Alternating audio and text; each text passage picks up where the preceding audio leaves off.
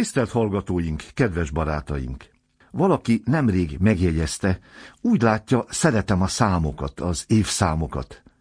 Előadásaimban gyakran hivatkozom rájuk.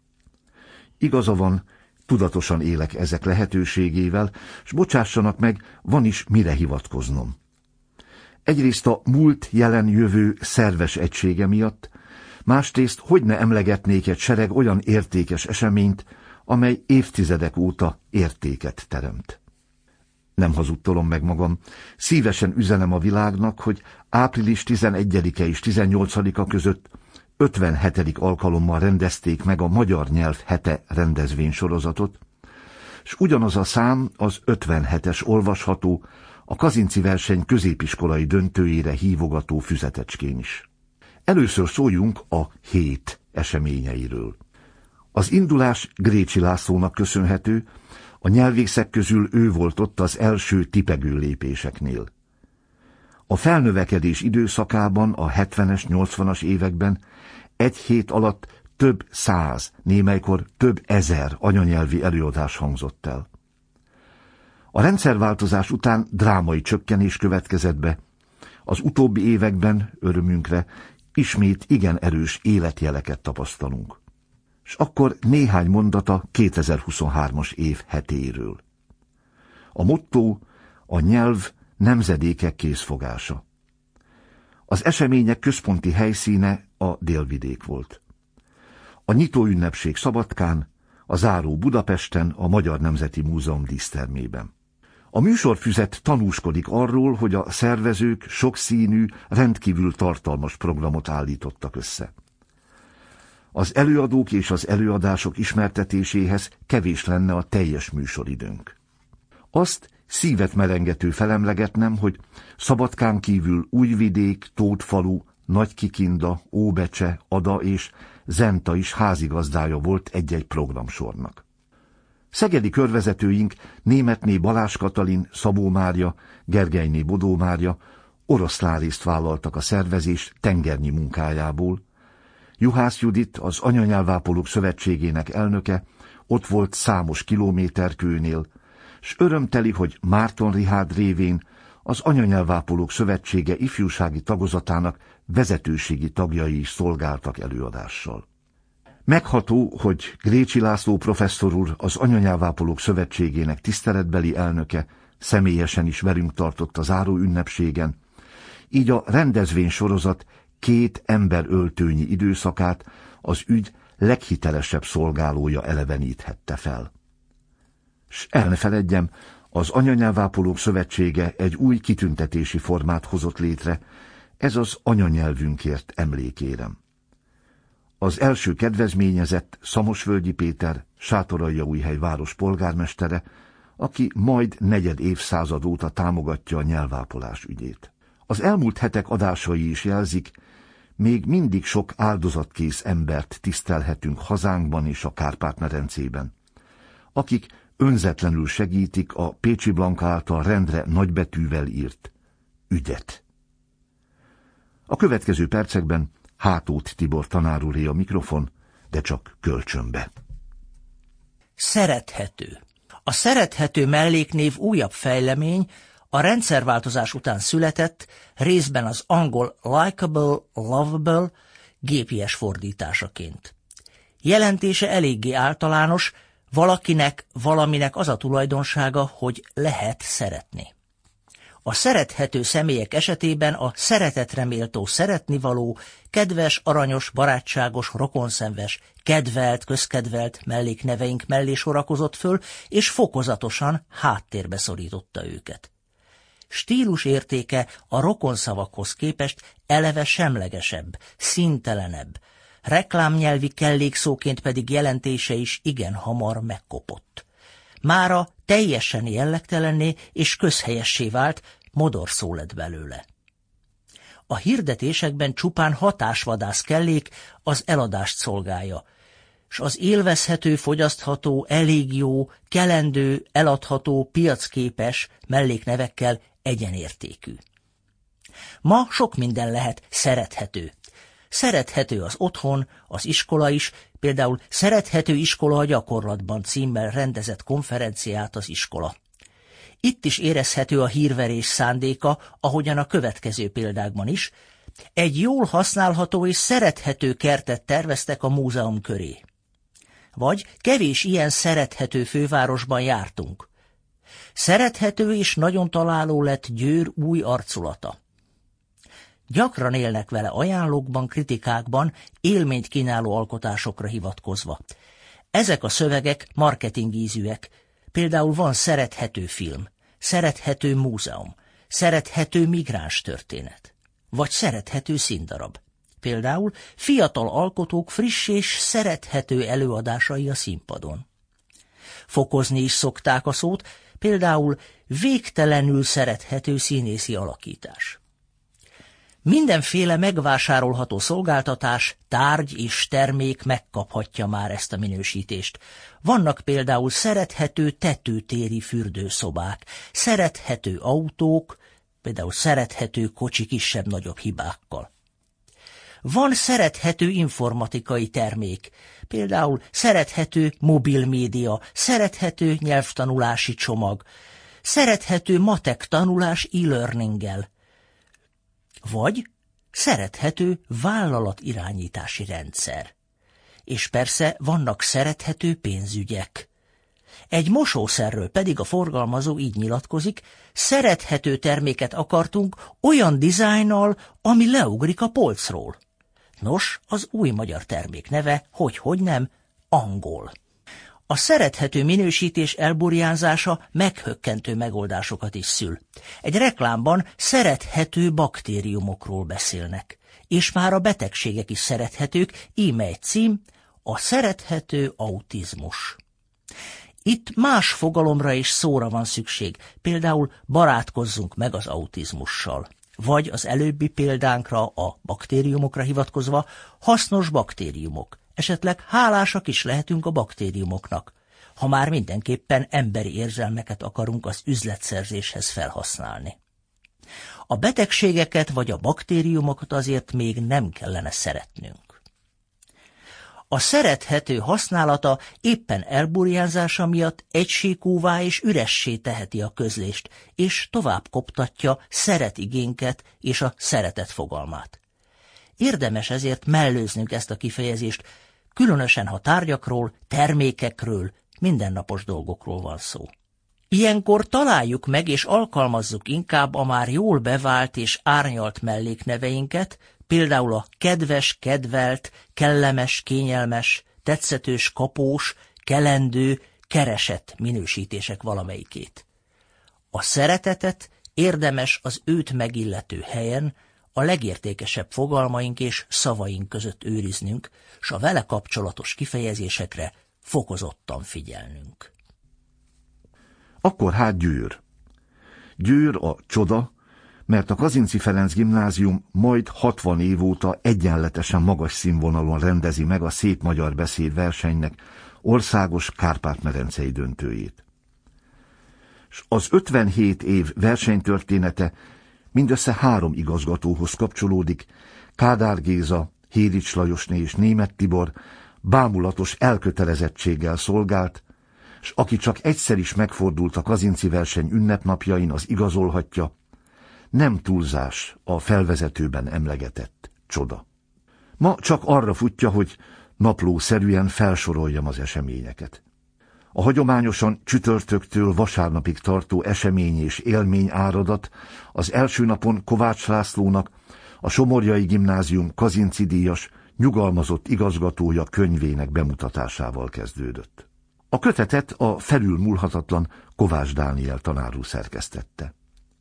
Pénteken Kazinci Ferenc szobrának koszorúzásával kezdtük a napot, az előző este főhőse Kovács László nagyszerű emlékbeszédét hallgathattuk meg. Majd a Pazar Győri Városházán Dézsi Csaba polgármester úr köszöntötte a népes versenyzősereget, és eztán Fried István tanár úr mondott ünnepi beszédet, míveset, az elismerés kifejezéséhez nem kellettek bér tapsolók. A közel 140 fiatal először a szabadon választott szöveget tolmácsolta, rövidke pihenés után a kiejtés jelölő feladat megoldásával birkóztak, sőt, birkóztak meg. A gimnazisták és a technikumi tanulók egy tízes skálán egyaránt 7 pont fölötti átlagot értek el, négyen maximális pontot szereztek. A délutáni városnéző séta némi kikapcsolódásra adott lehetőséget, az esti műsorfolyam pedig az élménytárunkat gazdagíthatta. A rendező gimnázium kisdiákjainak Tirinkó elnevezésű csoportja teremtette meg az alaphangulatot, a szívósné Vásárhelyi Zsuzsanna által szerkesztett és betanított Petőfi műsoron csak ámultunk, bámultunk. A záró harmadban látott, hallott fiatal művészek hangszeres előadása után okkal csettinthettünk.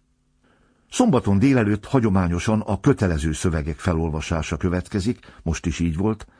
Délután a bírálóbizottságok mondták el a három forduló tapasztalatait, aztán a kötetlen, jóízű beszélgetések oldják, oldották fel a maradék feszültséget.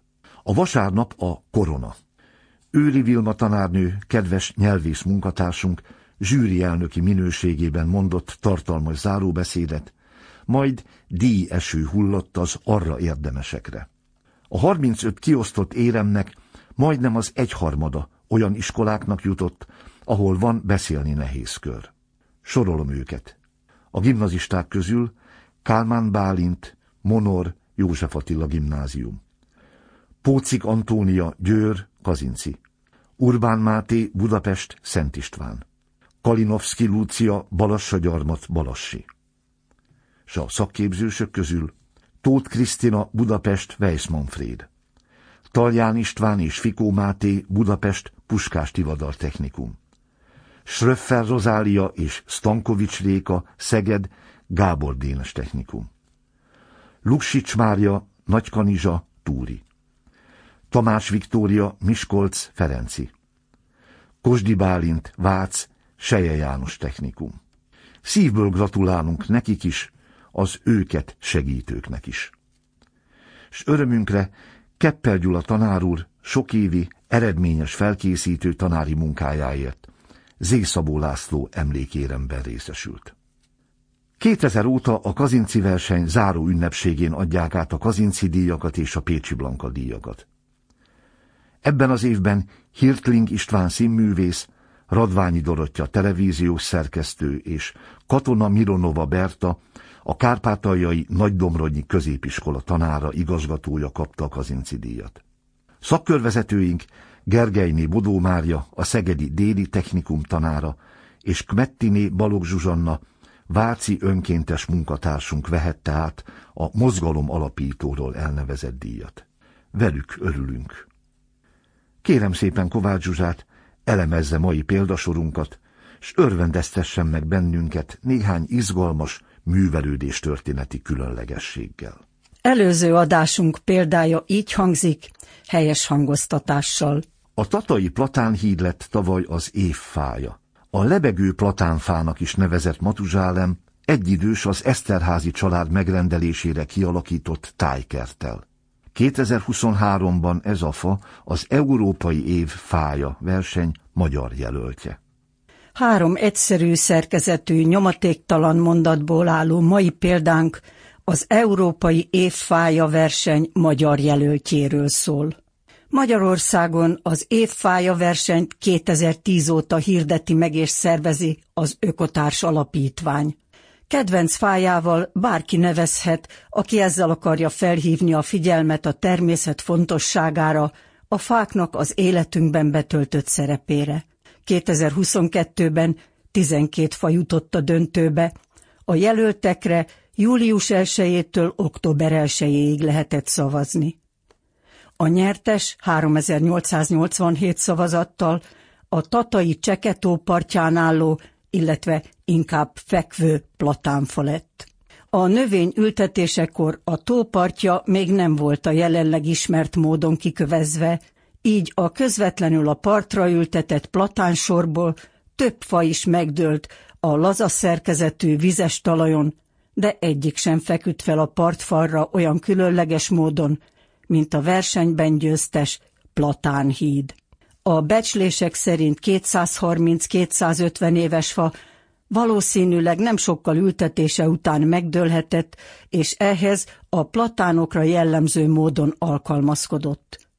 Törzséből statikai támasztó gyökereket növesztett, így egyfajta hidat képez a tó vízfelszíne felett. Többen a világ leghiúbb fájának nevezik, mivel egész évben a saját tükörképét csodálja a víz tükrében. Példánk első mondata a névelő után egy jelzős szószerkezettel kezdődik. A minősítő szerepű jelző a tatai melléknév és a jelzett szó a Platánhíd főnév kapjon egyaránt középerős nyomatékot, kapcsoljuk a lett létigét. Az időhatározónak, a tavaly határozó szónak elég a gyenge hangsúly, tapad hozzá a névelő.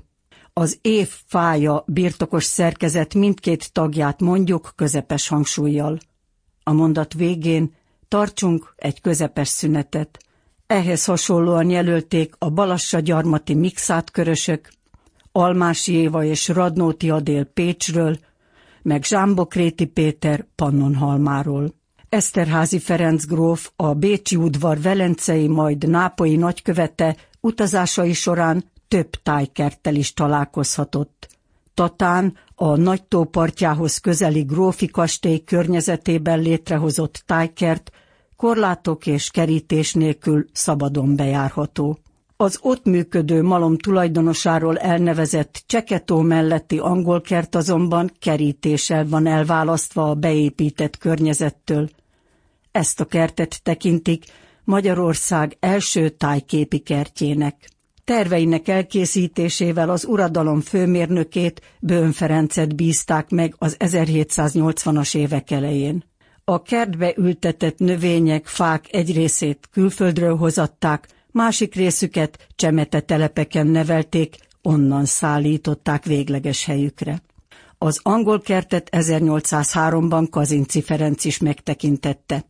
1831-ben újból visszatért, ekkor már a tájkerttel egyidős, szép platánsorban is gyönyörködhetett. Példánk második mondata a névelő után egy jelzős szószerkezettel kezdődik. A minősítő szerepű jelző a lebegő melléknévi igenév és a jelzett szó a platánfának főnév kapjon egyaránt középerős nyomatékot, tapad a nyomósító szerepű is kötőszó, kapcsoljuk a nevezett melléknévi nevet. A mondatban az alany szerepét betöltő Matuzsálem főnevet mondjuk közepes hangsúlyjal. Hasonló nyomatékot igényel a névszói állítmány, az egyidős melléknév is, amihez kapcsoljuk a névelőt. A mondatot egy birtokos szerkezet folytatja. Az Eszterházi családnév kapjon középerős nyomatékot, tapad hozzá a család, főnév, kapcsoljuk a jelzett szót a megrendelésére, főnevet és a kialakított melléknévi igenevet. A mondatot a közepes hangsúlyú tájkerttel határozó zárja. A mondat végén tartsunk egy közepes szünetet.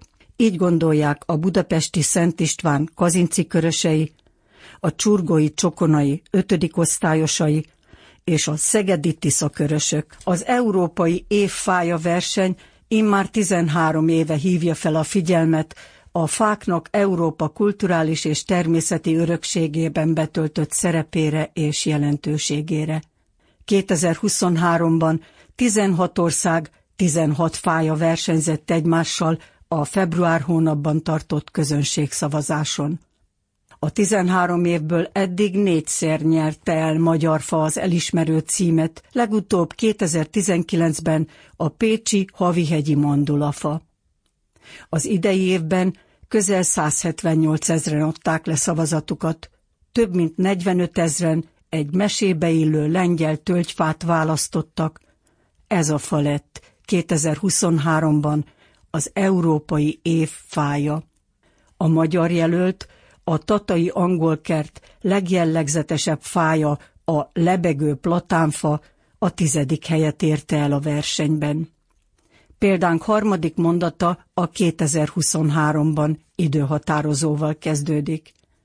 Kapjon középerős nyomatékot.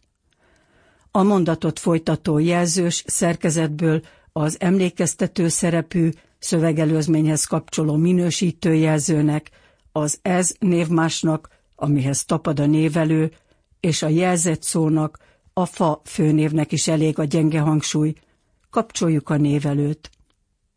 A mondat a verseny megnevezésével folytatódik.